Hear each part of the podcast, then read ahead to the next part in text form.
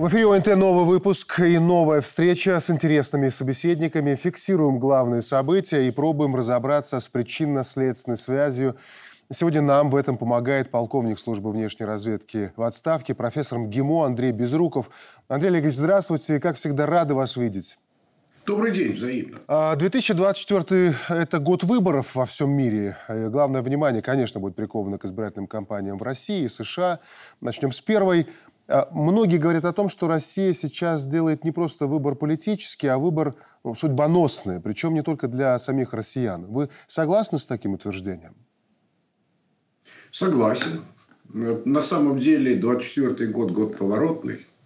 Во-первых, мы вошли в совершенно другой мир. Это мир конфронтационный.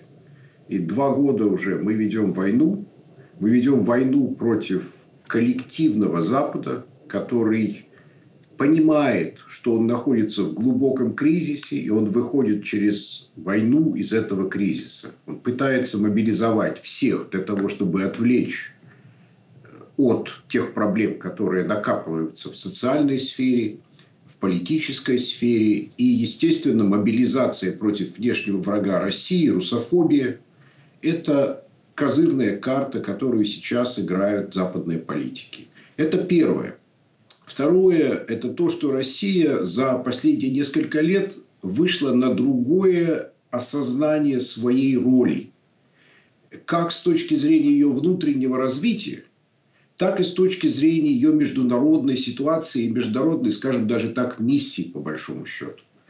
Россия сейчас является страной, которая является, ну как бы сказать, если не лидером, то одним из лидеров нарастающего движения за передел мира, за то, чтобы сделать мир многополярным, за то, чтобы сделать этот мир более стабильным, менее зависимым от каприз Запада и Соединенных Штатов, выстроить так называемый мир большинства. А во внутренней политике – мы прошли определенный этап. Мы поняли, что та система, которая была в 90-х выстроена, она в будущем мире не жизнеспособна. Ее нужно перестраивать. И в последние несколько лет мы искали, каким же образом Россия может ускорить свое развитие.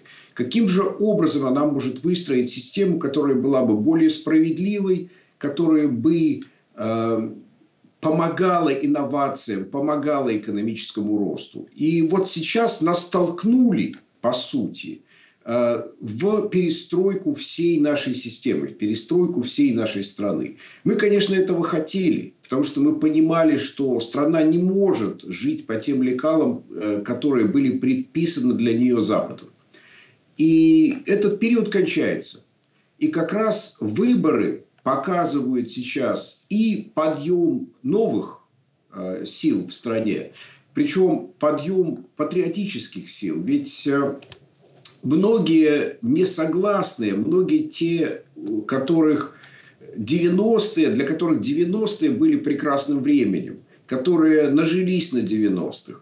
И вся их комарилия, которая их идеологически обслуживала, развлекала и так далее, э, она либо сбежала, либо стала абсолютно политически неконкурентоспособной, э, либо она просто потерялась, э, ушла в песок. И вот этот, конечно, судьбоносный год, когда мы начинаем отсчет в, э, в движение в другую сторону, уже не по, по чьей-то подсказке, а когда мы сами определяем, куда мы идем и как мы будем выстраивать нашу страну – он на самом деле судьбоносный. А, ну, выборы американские, тогда вот про них э, еще можно будет э, поговорить. До ноября еще далеко, конечно, но уже мы видим, как вот лихорадит США. Тут много примеров, и то, что происходит вокруг Техаса, и даже поездка, московская командировка Такера Карлсона, которая показала, чего стоит э, пресловутая американская демократия. Кавычу здесь практически каждое слово в какую сторону повернется Андрей Олегович? Не дойдет ли до гражданского противостояния, потому что ну, со стороны кажется, что ну, какой-то невероятный накал страстей? Ну, смотрите, с одной стороны, не стоит преувеличивать. Соединенные Штаты – богатая страна. Там есть еще запас прочности. И это страна, которая, в общем, чувствовала себя единой последние лет 150. Она жила вместе. Она забыла опыт гражданской войны. Но тот конфликт, который мы сейчас видим, он глубокий. Он прежде всего экономический. Это конфликт, давайте я два разберу подхода к этому конфликту. Первый – это то, что половина жителей Соединенных Штатов за последние несколько десятилетий свою жизнь не улучшили.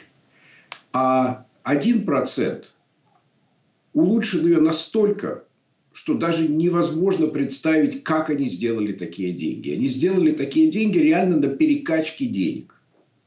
Они выстроили олигархическую финансовую экономику, которая сама деньги печатает, сама распределяет по карманам. И это досталось маленькой-маленькой группе людей. А 50% смотрят на эту группу и говорят, слушайте, а как это так? Но осознание тех механизмов, за счет которых это было сделано, за счет и пропаганды, и просто американского образа жизни, который еще, в общем, достаточно силен с точки зрения вот американской мечты, и он еще не, не сконцентрировал сам главный вопрос, как делить деньги. И почему это так. И американскую аудиторию отвлекали и на климат, и на э, битву полов, и на всякие разные другие вещи. Но этот вопрос придет. Это первое.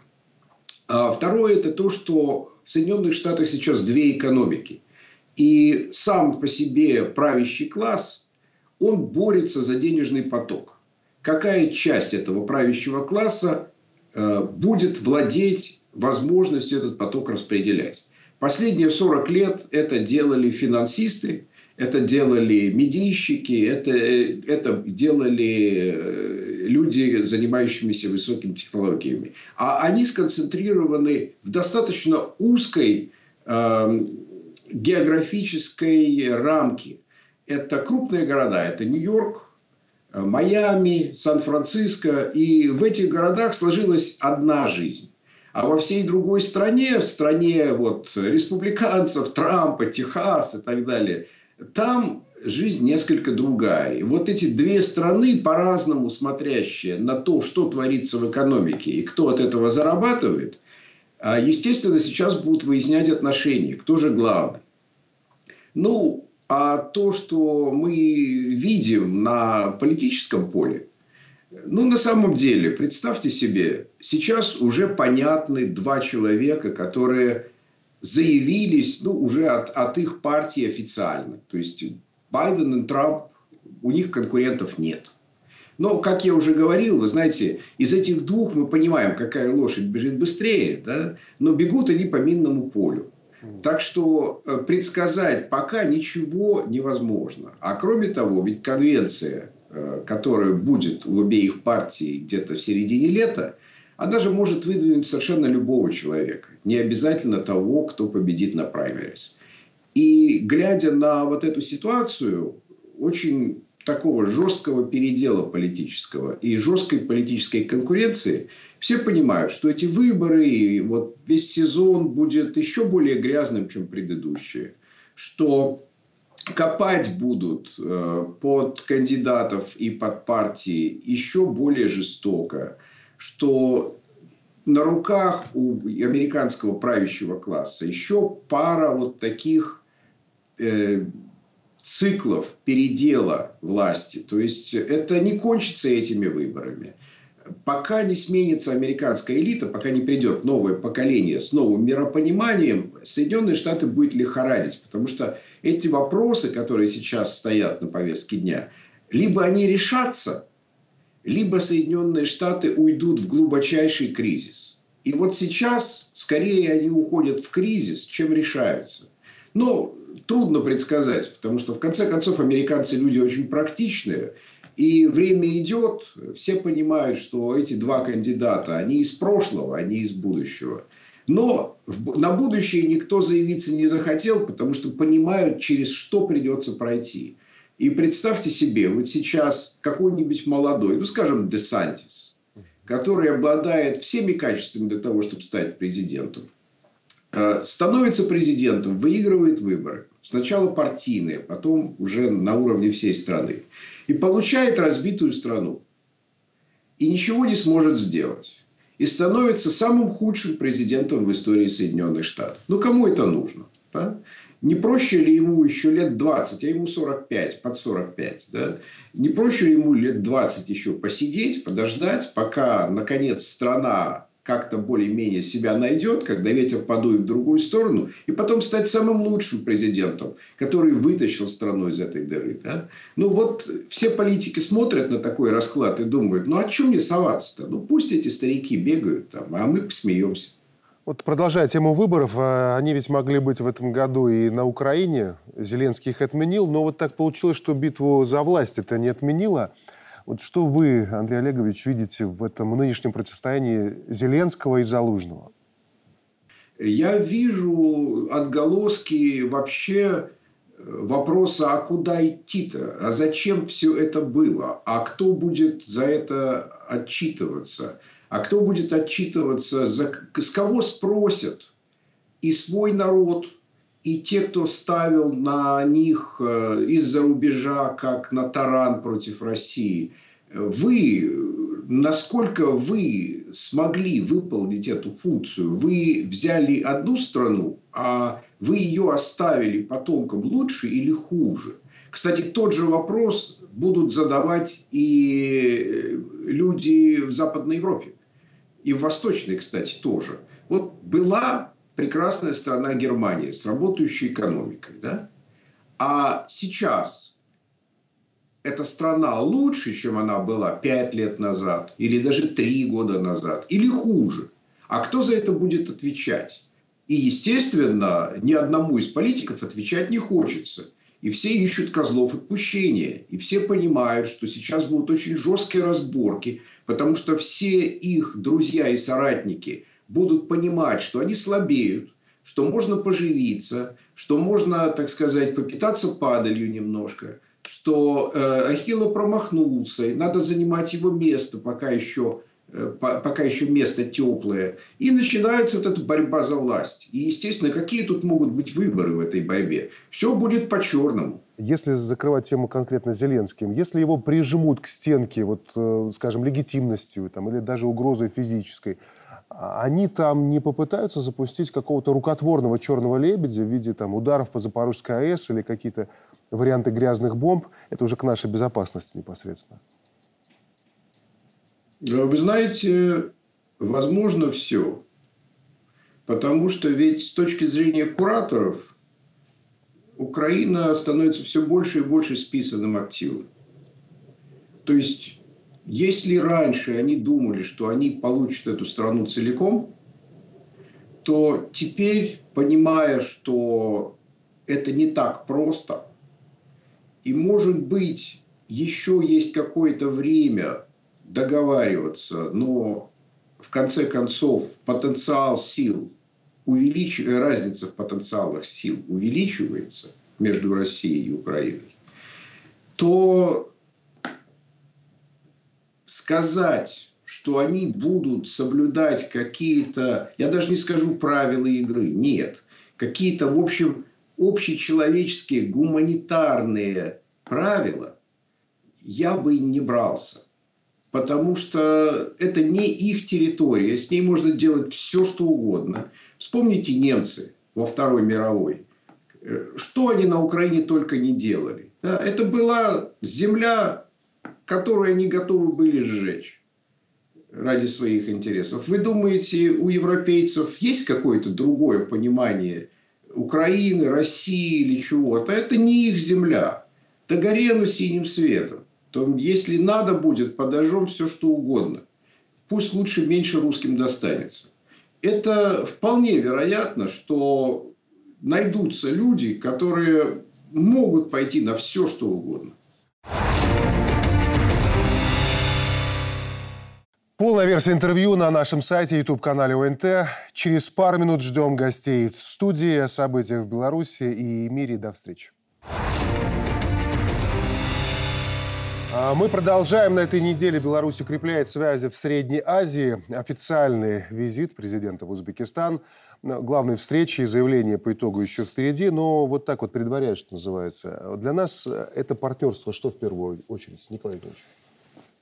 Это развитие своей политической составляющей многовекторности и замещение в какой-то мере тех потерь, которые мы понесли на, в европейской части или в, обороте с Европой.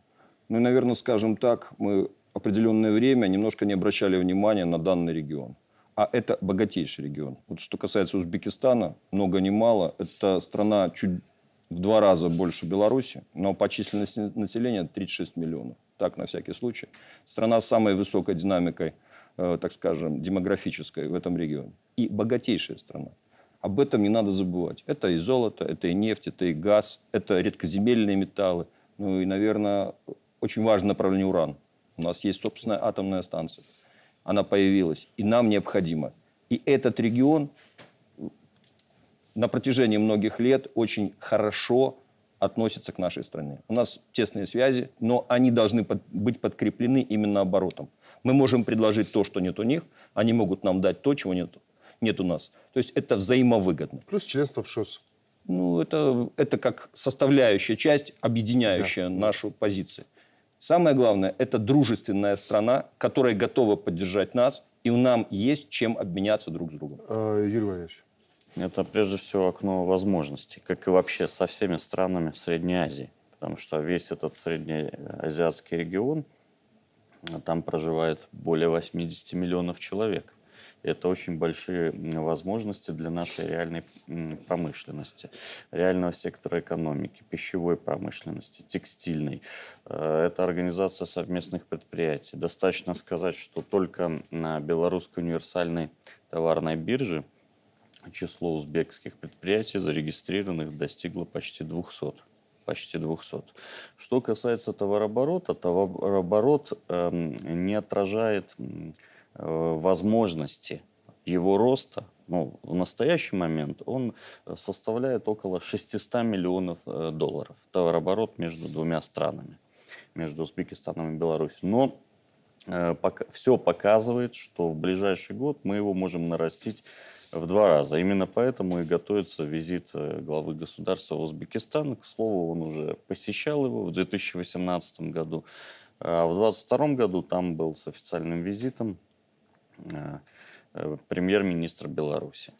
Неоднократно еще, кроме официального визита, были э, международные мероприятия в рамках ШОС. И президент Беларуси тоже посещал Узбекистан.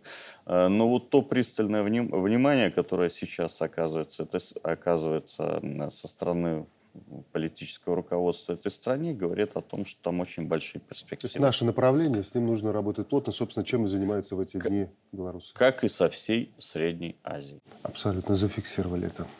Каждый такой визит, каждая такая встреча президента, каждый вот, форум регионов, который сейчас проходит, кстати, в Узбекистане, это укрепление суверенитета независимости страны. Почему? Укрепляется экономика, укрепляются связи, укрепляются продажи. Вот уже сколько контрактов подписали на форуме регионов. Вот информация, что уже форум регионов привел к подписанию десятков контрактов, которые взаимовыгодны и Беларуси, и Узбекистану. Что такое Узбекистан? Это центр шелкового пути. Посмотрите страны, с которыми он граничит. Это не только уран, это не только другие э, ценные значит, материалы, которые там есть, то, что там можно делать. Это еще логистический центр Азии. Это раз. Второе. Чем отличается политика суверенного государства от несуверенного? Вот э, все, что делал президент в вопросах внешней политики на протяжении этих лет, это всегда такая агрессивная работа, агрессивная в хорошем смысле слова, на национальные интересы страны. То есть он всегда работал по всему миру. Главное, чтобы было выгодно Беларусь. Берем не суверенное государство, по соседству, Литва. Так, с Беларусью мы не работаем. Почему? Литовцы хотят, но нам запретили в Белом доме. Так, с Китаем пойдем лучше Тайвань поддержим. Плевать на Китай. Ерунда, что наша экономика после этого в 10 раз хуже станет. То есть это политика суверенного государства. Вот когда мы так вот отстаиваем свои интересы и пытаемся, и успешно работаем, а не просто пытаемся по всему миру. А Средняя Азия – это перспектива. И третий вывод. Вот сегодня на примере этого визита и всех визитов Лукашенко, Африка, Ближний Восток, значит, э, работа на постсоветском пространстве. Запад что хотел после 2020 года? Изолировать нас.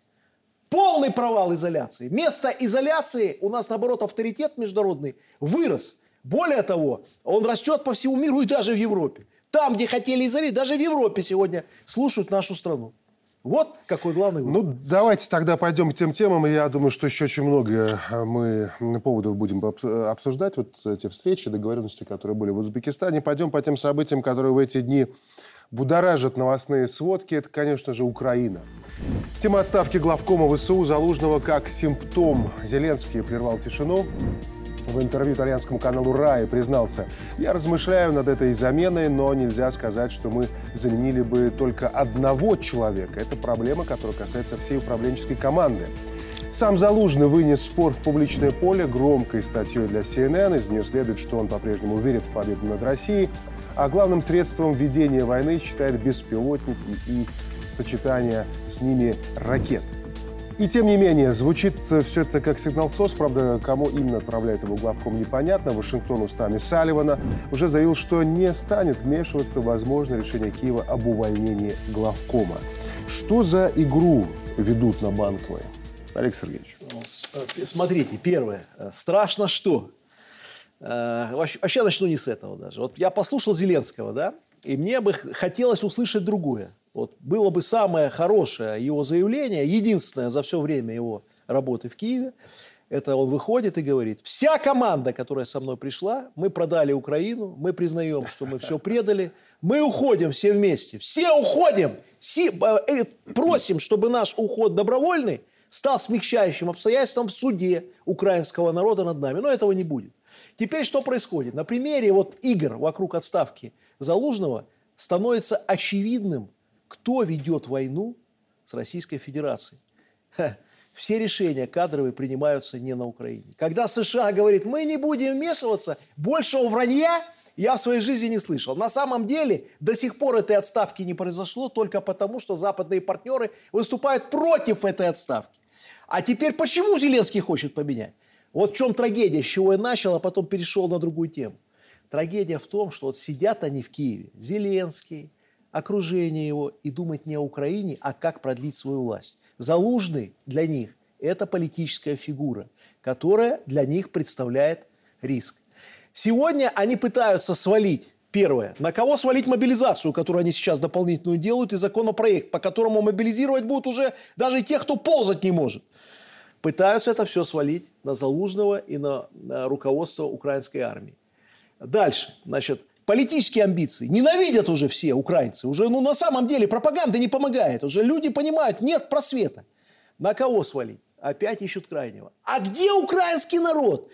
А где реальная какая-то вера? Э, нет уж этой веры в какие-то перспективы. Они сидят и надеются на что? Как можно дольше просидеть в Киеве, набить как можно больше карманы, чтобы потом, когда все это закончится, а закончится это полным разгромом, значит, переформация украинского государства, сбежать в Лондон, сбежать куда-то еще и сидеть. Как они, помните этот инсайт? Залужному разрешили за, занять должность посла Великобритании. Великобритании да. Вся их жизнь это мысли, как сбежать с деньгами и спокойно. А вот интересная посидеть. версия. Вот Смотрите, страшно. у издания Asia Times интересно, как вы на это смотрите. Я процитирую. Они задались вопросом, почему зам госсекретаря США Нуланд побежала в Киев. И сами же отвечают. Очевидно, были реальные опасения, что Залужный может развернуть армию и использовать ее для преследования Зеленского. Отсюда задача, пишут они, Нуланд успокоить Залужного и предложить ему стимулы вести себя прилично. Администрация Байдена хочет, чтобы война на Украине продолжалась, по крайней мере, до окончания президентских выборов в США в ноябре. Но существует скрытая опасность, что это будет невозможно, особенно если Россия предпримет действительно масштабное наступление, пишет издание. Николай Евгеньевич, как Знаете, относитесь к этому? Я бы, наверное, начал немножко не отсюда. Я продолжу Олега Сергеевича. Именно с точки зрения Залужного как э, не государственного деятеля, скажем, как военного деятеля.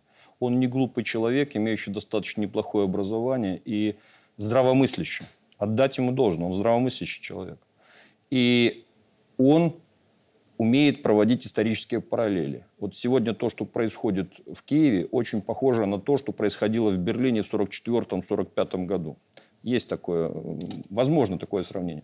Вспомните того же фюрера немецкой нации. Когда произошли события под Москвой, Он снял половину своего генералитета. Потом были события Сталинградской битвы. Аналогичное решение. Для чего? Надо было себя обелить. Показать, что виноваты генералы, но не, виноваты политики. Ту же самую карту пытается сегодня разыграть господин Зеленский. И надо отдать должному, вот он как шоумен, как человек, не совсем понимающий, что происходит вокруг, он поддается именно влиянию и, так скажем, э, им руководит продюсер. А продюсер в этом случае – это Соединенные Штаты, это Великобритания, которая спонсирует данный режим. И вот этот им, наверное, замысленный вариант показать, что он не виноват – его вовремя остановили. И нула там была для того, чтобы объяснить, уважаемый, тебе пока неким Залужного менять. Человек имеет определенный вес в обществе. Он на самом деле воюет. То есть вы не согласитесь в данном случае с этим изданием, которое считает, что приехал он для того, чтобы сказать Залужному, Нет. ну, не рыпайся, и на Это Зеленского не смей переть. На, на одну, немножко не так. Я бы сказал здесь, они, она попыталась найти баланс между ними дать и одному, и другому какое-то заверение, что сегодня их тандем пока еще может состо... должен состояться и действовать в интересах третьих лиц. Назовем это так. А конкретно касаемо Залужного, у него достаточно хороший рейтинг на Украине. Его воспринимают, потому что он один из немногих командующих, который за время э, президентства Зеленского поменялось четыре министра обороны четыре. Люди, которые по большому счету разворовывали страну и помогали Зеленскому в этом. Здесь я полностью с этим согласен. Это команда, именно работавшая на обогащение данной системы. А Залужный, он немножко в стороне. Как бы там ни было, он все время на передовой. Он среди военных. Он имеет определенный рейтинг и вес. Его воспринимают как возможного лидера нации. И вот это очень задев не нравится Зеленскому. И что делает Зеленский? Он пытался уничтожить эту фигуру как мысль, но ему объяснили стоять, пока Залужного трогать нельзя. Пока вы решаете одну задачу, бьетесь с Россией, вы должны работать пока вместе. Э, Юрий Валерьевич. Ну, самое основное, на кого-то надо списать итоги так называемого контрнаступа. Вот это самое основное потому что контрнаступление вооруженных сил э, Украины превратилось в настоящую человеческую, да и государственную трагедию. Э, украинские поля завалены подбитой американской, британской, французской, да всей европейской техникой. И э, украинские кладбища засыпаны, свеже засыпаны значит, землей на могилах солдат. Поэтому кто-то должен Э, быть виновным. Второй момент. Безусловно, соглашусь с коллегами. Залужного надо как можно быстрее нейтрализовать с точки зрения Зеленского, потому что у него сумасшедший рейтинг. Рейтинг Залужного достигает 90%. Кто дает 80, кто 88. В то же время рейтинг Зеленского э, от 40 до 62% по таким же опросам, таких же социологических э, служб. Ну, при этом мы делаем поправку, что объективной социологии в Украине не может быть, но тем не менее вот мы имеем те цифры, которые есть в публичном доступе. Э, конечно, визит американских коллег эм, был связан с, неким, э, с некой такой инспекцией. На месте, так сказать, провести переговоры, со всеми участниками этого конфликта. Очевидно, что это конфликт уже. И самое смешное, что они пикируются между собой через американские СМИ. То есть, опять поддержу коллег, то есть фактически мы получаем снова и снова и снова из передачи передачу в это говорим подтверждение, что украинский конфликт э, управляется именно прежде всего из э, Вашингтона. Э, вот это основные мотивы. Снимет ли Зеленский Залужного? Конечно, снимет. Это очевидно. Вопрос во времени. Дело в том, что мы не забываем еще фигуру вновь эм, назначенного министра а, обороны Украины.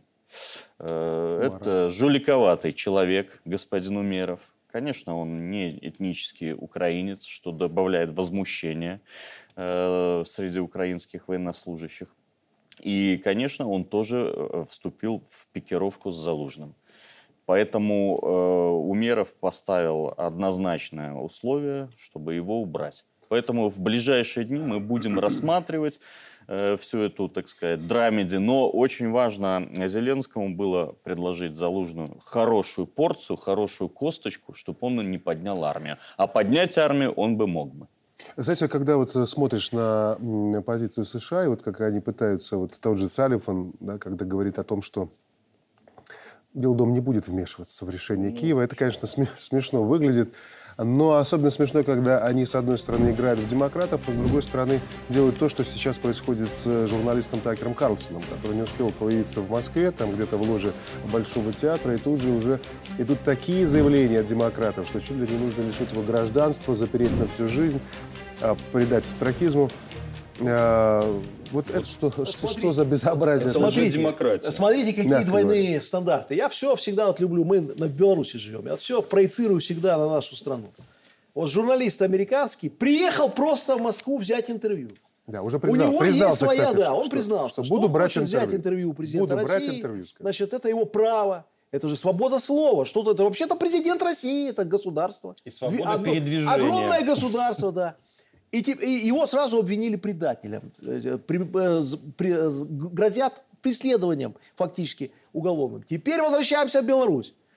Так мы мягко поступили с теми, кто предал нашу родину в 2020 году. Эти люди, это хуже, чем если брать американскую логику. Если у них журналист-преступник, который просто берет интервью, так кто те, кто реально предал страну? Те, кто ее продали за копейки, значит, и уехали сейчас, сидят там в Варшаве, в Вильнюсе. Вот видите, какие двойные стандарты. Второй момент. Э, уже очевидно всему миру. Я уже не видел, честно говоря, ни в Европе, ни в других странах, чтобы кто-то верил вот эти слова американцев о демократии и свободе. Это настолько превратилось в пыль за эти годы. Вы знаете, первый звоночек был тогда, когда было вторжение в Ирак, бомбежка Югославии. Уже тогда много здравомыслящих людей задавали этот вопрос. Я недавно, я вам всем советую, пересмотрите выступление президента страны нашей в Государственной Думе России в середине 90-х. Значит, это был, не помню, 94-95 год. Вы знаете, я включил, вот все, что происходит сейчас, он тогда говорил о Ближнем Востоке. О том, что он встречался с лидерами многих стран Ближнего Востока, и те задавали вопрос, почему вы нас бросили? Вы не представляете, что будет на Ближнем Востоке потом. Все сбылось. И сегодня, вот после всех этих событий, после Украины, которую уничтожают каждый день, вот мы только что обсуждали э, Залужный, значит, Зеленский, а где в этой схеме украинцы? Где они? Вот уже никто даже не, не воспринимает Зеленского как президента. Все видят вот этом на фоне того, что происходит, что это просто главы назначенной администрации США, которым главное продлить войну как можно дольше. Какая демократия? Уже все смеются. И на этом фоне Европа рядышком, которая уже не знает, как объяснить собственному населению, которое дерьмо вывозит к центральным площадям европейских городов, почему они должны продолжать давать с европейских э, карманов простых граждан деньги на продолжение войны, чтобы Байден имел шанс переизбраться. Но продолжают. Но продолжают. И Потому люди... что суверенитета нет. Нету суверенитета. Вот беда. Ну, давайте дальше тогда пойдем. Э, тревожная такая тенденция. Тем временем Запад мечтает э, о большой войне, особо это не скрывает. Вот такую новость публикует «Таймс». НАТО вплотную подошло к ведению военного Шенгена. Это позволит военным конвоям пересекать всю Европу на основании единого разрешения с остановками лишь для заправки и отдыха. Альянс кровно заинтересован в снижении количества бюрократических норм для повышения своей мобильности – ну и все эти заявления на фоне крупнейших учений НАТО рядом с нами, в странах Балтии. Некоторые видят в этом признаки грядущей большой войны. Николай Евгеньевич, а вы? Торопиться не надо. Насчет войны торопиться не надо. Эта тема Шенгена, она продвигается э, в НАТО на протяжении последних 10 лет. И последние 5 лет очень, э, так скажем, на всех уровнях и даже жестким нажимом. Но он, многие не соглашались с этим. Потому что понимали, что это такое. Передвижение военной техники по своей территории бесконтрольное практически. Но вот эти события на Украине сегодняшние э, ускорили процесс решения задачи. И надавили на определенные э, государства, как мы бы сказали, они потеряли собственный суверенитет и возможность противодействовать данному нажиму. И страх войны который разжигается, он разжигается на, в, в европейском континенте и используется как инструмент для манипулирования сознанием граждан. И именно сознанием граждан, не элит. Элиты знают, что война, если ее не захотят, не захотят Соединенные Штаты, ее не будет. А все остальное, обратите внимание, недавнее выступление перед э, учениями командующего ВВС э, натовскими силами. К чему он призвал? Готовьтесь к войне. Для нормальных жителей, допустим, в Соединенных Штатах, когда такой призыв был в 60-е годы, это была паника. Люди начали выезжать, это как во времена Кеннеди было. Сегодня это воспринимается как само собой разумеющееся. Почему? Потому что, несмотря на то, что людям все время капают на голову и говорят, что война будет, ну, не готово сегодня население Европы к данному вопросу. Не и оно не хочет, оно хочет жить, оно хочет жить хорошо, оно возмущается, что у них забирают деньги на войну на Украине. Они видят, что там происходит, и вот этот параллель проводится. Да, они забыли уже большинство, что такое была Великая Отечественная война и Вторая, Вторая мировая. Забыли, вымерло это поколение. Новое поколение привыкло играть в гаджетах и видеть войну только на других экранах. Но они не хотят, чтобы это пришло на их землю. Вот смотрите, очень важная мысль, мы сейчас ее будем развивать, присоединяйтесь, коллеги. Ну вот э, как иллюстрирует, что люди стали не только по рублю, по евро определять, что что-то идет не так, но и, что называется, на своей непосредственной безопасности. Вот то, что НАТО не про защиту своих членов, а для угрозы врагам, подтверждает вот такой факт. Жители литовского города Мариамполе были насмерть перепуганы учениями, о которых их никто не предупредил. По улицам города ходят вооруженные военные и проверяют документы у всех подряд. Об этом сообщил в эфире местного радио депутат Литовского сейма Даниус Гайжаускас. «Жители очень напуганы», — заявил он. «Людей изо дня в день стращают тем, что вот-вот начнется война».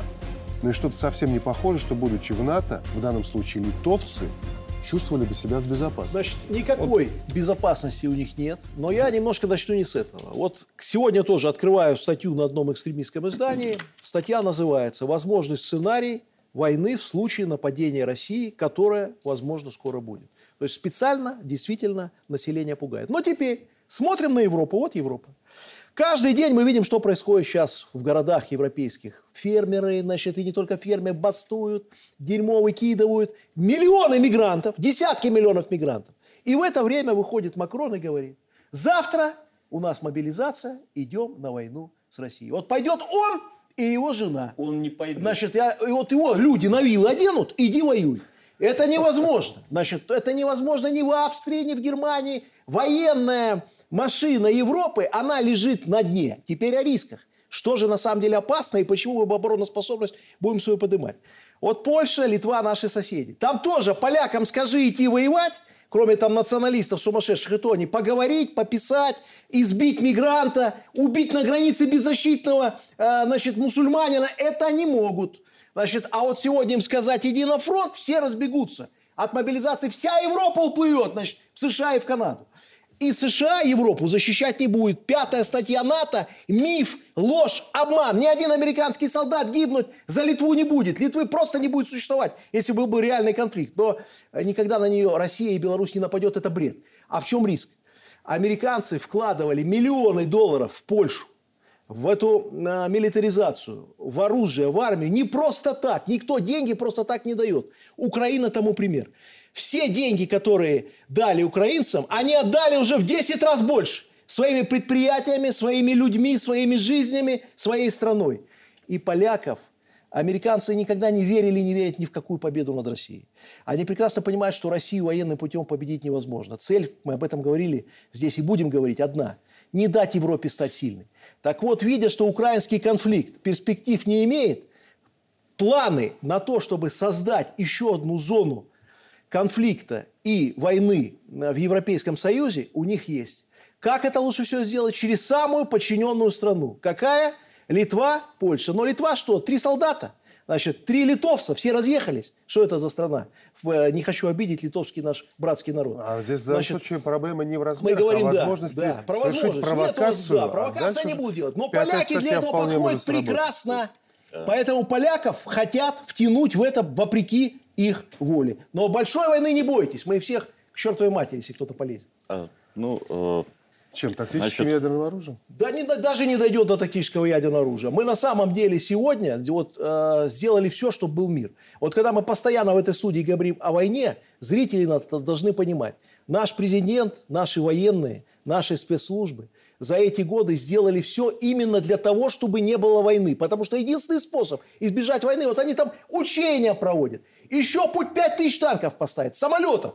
Вот когда они будут видеть, и они видят, что мы сильны, когда они видят политическое единство, решимость нашу защищать свою родину, вот тогда не сунутся. Вот увидят, что мы ослабли, и ставка всегда на внутриполитический конфликт. Смотрите на президентские выборы в России. Единство вокруг президента России. Но все равно нашли пятую колонну, это мое мнение, он надежден. Какое это? Предатель страны. Значит, и лезут, и все уже на Западе объединились. Да, мы должны давным-давно уже понять, ставка Запада одна – расколоть изнутри, делать из кого-то вот этого политического протестуна, пытаться делать Майдан, площадь. Как только расколоть страну, тогда уже есть риски военного вторжения. Соглашусь частично с коллегами. Насчет а с чем того, тогда не согласитесь? Что... Вот, вот э, интересно тогда. А, хорошо. Значит, ну, на... очевидно, что жители Европы воевать не хотят. Угу. Это очевидно. Но абсолютно очевидно другое, что страны Европейского Союза готовятся к военному конфликту. Да. Недооценивать их мощь, силу, мобилизационный потенциал нельзя. Мы уже наблюдали Киев за три дня и такие же бравадные заявления. Э, мы должны смотреть на действия. Действия все говорят о том, что общественное мнение э, нагнетается. Э, Роберт Бауэр, глава военного комитета НАТО, в своей статье «Таймс» четко сказал о сроках ближайших военных действий, ближайшей большой войны с Россией. Он назвал это в течение 20 лет. Министр обороны Германии назвал сроки 6-8 лет. Теперь мы смотрим, что делается в наших соседей. Буквально позавчера, в понедельник, в Литве открылось, открылся военный городок, великолепный, созданный по самым последним технологиям в городе Ракин, э, Ракинтишкес. До этого две недели в городе Пайорис, две недели назад, открылся впервые за 30 лет и передан э, литовским военным еще один военный городок со всеми коммуникациями, со всей логистической инфраструктурой, с, даже с часовней. В марте будет закончено строительство третьего военного городка – Шауляй. Спрашивается э, логичный вопрос – Э, к слову, каждый городок э, рассчитан на размещение примерно батальонной группы в количестве 800 человек. Спрашивается вопрос, а почему, когда мы строим больницы, школы, поликлиники, предприятия, они вооружаются, строят военные городки впервые, отмечу, за 30 лет? Значит, есть какая-то стратегия, и в рамках этой стратегии наверняка рассматривается вопрос военного противостояния. Поэтому, с моей точки зрения, э, расслабляться э, нельзя ни в коем случае. Думать о том, что э, мобилизационного потенциала у стран Запада не будет, тоже, наверное, неправильно. Это вопрос технологий. Буквально несколько пропагандистских фильмов – какой-нибудь сериал, какие-нибудь выступления лидеров общественного мнения. И вот мы видим уже миллионы поляков, жаждущих, к примеру, идти на Восточный фронт. Это вопрос технологий. Да, поэтому, пока разберутся, время пройдет. Поэтому в этой ситуации сложной очень важна э, работа нашего военно-политического руководства, президента, чтобы, не дай бог, не Поговорим. втянуть в эти Вот конфликты. сейчас остановимся на этом отдельно. Просто когда мы обсуждаем все их планы, параллельно есть эти вещи, над которыми ты не знаешь, ли плакать, или смеяться, или крутить у виска. Вот интересно ваше мнение. Генсека НАТО номинировали на Нобелевскую премию мира. Никто за последний год не сделал больше для мира и демократии в Европе и мире, чем Йен Столтенберг, заявил заместитель председателя либеральной партии Норвегии Абит Раджа, который выдвинул кандидатуру генсека НАТО. Вообще такая инициатива выглядит, как если бы петухи название лучшего в курятнике выдвинули волка. И очень жаль, конечно, что Барель, американцы из журнала «Политика» уже выписали звание «Болван года», мы об этом рассказывали. А так составил бы конкуренцию в борьбе за Нобелевскую премию мира. Неудивительно, потому что мы помним, как Обама значит, э, был назван великим миротворцем, который развязал войну. А второе, все эти премии, вот начиная от, от Нобелевской, заканчивая другими, давно превратились в геополитический цирк. К сожалению, политика проникла во все эти сферы, э, номинирует уже людей, которые никакого к этому отношения не имеют. И, кстати, это доказательство только одной вещи, о которой мы постоянно говорим. Насколько информационная война и пропаганда сегодня стоит на первом месте. Ведь это специально сделано. Это специально сделано для того, чтобы оболванить миллионы людей, что якобы НАТО миролюбивое государство. И вернусь все-таки к войне. Вот Юрий э, высказал свою позицию. Значит, не, конечно, расслабляться нельзя. Если бы мы расслабились, уже бы напали. На нас не нападают только по одной простой причине. Знают, что ничего не получится. Если бы НАТО видело хотя бы 10% возможность победы над Беларусью и Россией, нападение было бы уже сегодня. Все вот эти базы, которые они ставят, они надеются на что? Не на то, что военным путем они победят. Для чего базы готовятся в Литве? Для чего они готовят какие-то вещи? Они надеются, что в 2020-м не получилось. В 24-м видят, ну, блин, не получится. Уже видно, что не получится. Осталось две недели до выборов. В 25-й год они не верят, но мы расслабляться не будем. Но надежда есть. 30-й. И дальше. 35-й. 40-й. А вдруг там дрогнут белорусы и россияне? А вдруг они майданщик захотят? А вдруг прокатит? А вдруг опять они шариками, а в карманах пистолет выйдут на улицу якобы ради демократии? Вот тут их шанс. Вот тогда под видом добровольческих потешных полков Калиновского какого-нибудь зайдут натовские войска. Понимаете, есть одна аксиома. Никто не сможет разрушить нас извне, только мы изнутри. Об этом, кстати, наш президент говорит. Вот на это они смотрят. А то, что наша армия военная могут дать сейчас отпор Европе все вместе взятой, всему НАТО вместе взятому, это доказывает только один факт. До сих пор не напали. Как им хотелось бы нас уничтожить, но пока не нападут. Вот сейчас активно разрабатывается, перерабатывается, обсуждаются, люди вникают, и, судя по всему, достаточно активно вот включились люди в обсуждение военной доктрины. Вот мы видим, как натовцы готовятся. Вот мы чем отвечать будем? Не просто вот э, общим, скажем, наверняка набором, что прописать можно все, что угодно. Как у нас этот документ соответствует реальному положению вещей и насколько здраво мы видим все то, что может быть завтра, послезавтра? Начнем с того, что уже на протяжении почти года концепция национальной безопасности, которая является основой военной доктрины, находится в свободном доступе. И вот то, о чем мы сейчас говорили, в том числе вот здесь, вот за этим столом, в полном объеме нашло отражение в новом документе в военной доктрине Республики Беларусь. В первую, основной тезис, о котором хотел бы сказать, он буквально уже только что озвучен, это то, что нас могут развалить только внутренние междуусобицы. То есть, и вот это, на это сделан серьезный, э, так скажем, упор в данной доктрине. Прописано четко, что немного войн всяких. Есть внешняя агрессия и внутренняя. Все, других вариантов нету. Мы четко распределили. Там было много всевозможных подразделений. Мы четко понимаем, как оно есть. Дальше. Понятие риски, вызовы и угрозы, которые были. Они сейчас расписаны, сказаны, что, как, в какой мере, на, на что реагировать. Следующий момент, о чем необходимо сказать. Мы дали, конкретно показали, кто наши возможные противники. Раньше мы всегда молчали, а сейчас мы четко сказали, это НАТО, это США, это Литва, это Польша, ну, страны Балтии так называемые. При этом прописали, что ни одно государство, ни один народ не вот, воспринимаем как врага. Да, это тот тезис именно касаемо народа. Но есть народ, есть власть, которая власть не самостоятельная и готова принять любую чужую точку зрения и выполнить приказ, которым будет дан. И все это нашло отражение в данной доктрине. Плюс, наверное, следует отметить, мы расписали, каким образом мы будем реагировать на э, те или иные выпады в свой адрес. Все это тоже есть в этой доктрине. Не зря она стала 46 страниц, в отличие от предыдущей 21. Ну так, на всякий случай. Я не хочу говорить о подробностях. Каждый, она будет носить открытый характер. Каждый при желании сумеет ее посмотреть. Но очень важный вопрос. Мы четко э, прописали, что мы рассматриваем не только военную составляющую, мы смотрим политическую, информационную, то, о чем сейчас было сказано. Ильич, а что, как вы думаете, ваши коллеги, я в данном случае mm-hmm. говорю, ваши коллеги, имею в виду вашу военную составляющую, увидели, они наверняка уже простудировали полностью этот проект военной доктрины, в отличие от многих наших граждан, которые даже не заглядывали. Люди военные из НАТО, из Литвы, из Польши наверняка прочитали все, вот каждую строчку. Что главное они для себя увидели в этом документе? Я думаю, они главное увидели следующее – не надо лезть к Беларуси. О. Она располагает силами, средствами и готовностью отстаивать свой суверенитет, территориальную целостность.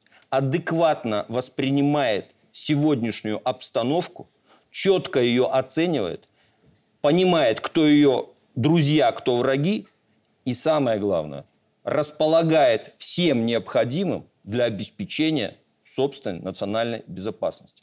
Два пункта, три пункта я хотел бы еще обратить, что мы никогда не говорили, но в нем отметили. Мы записали возможность военного ответа на воздействие по своей критической инфраструктуре. Мы всегда стеснялись, молчали, но в других государствах это написано уже давно, и мы это закрепляем в своей доктрине. Мы четко говорим всему миру, что мы никому не угрожаем, но себя в обиду не дадим. Мы прописали возможность участия собственных сил в мероприятиях ОДКБ. Мы прописали возможность использования потенциала для решения задач во всех государствах, наших государствах ОДКБ. Плюс политическую составляющую. Как мы будем взаимодействовать со всеми политическими организациями в военной сфере. Это все есть в данном документе.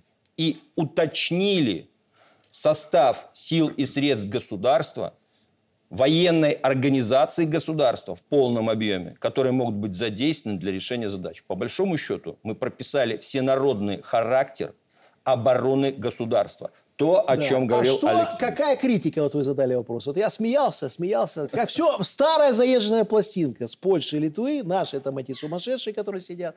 Что они увидели в доктрине, как всегда? Потеря суверенитета Беларуси. Как всегда бред. То есть потерю суверенитета Польши – когда у них полностью НАТО находится, все решает за них, они не видят. Мариамполь. Значит, да.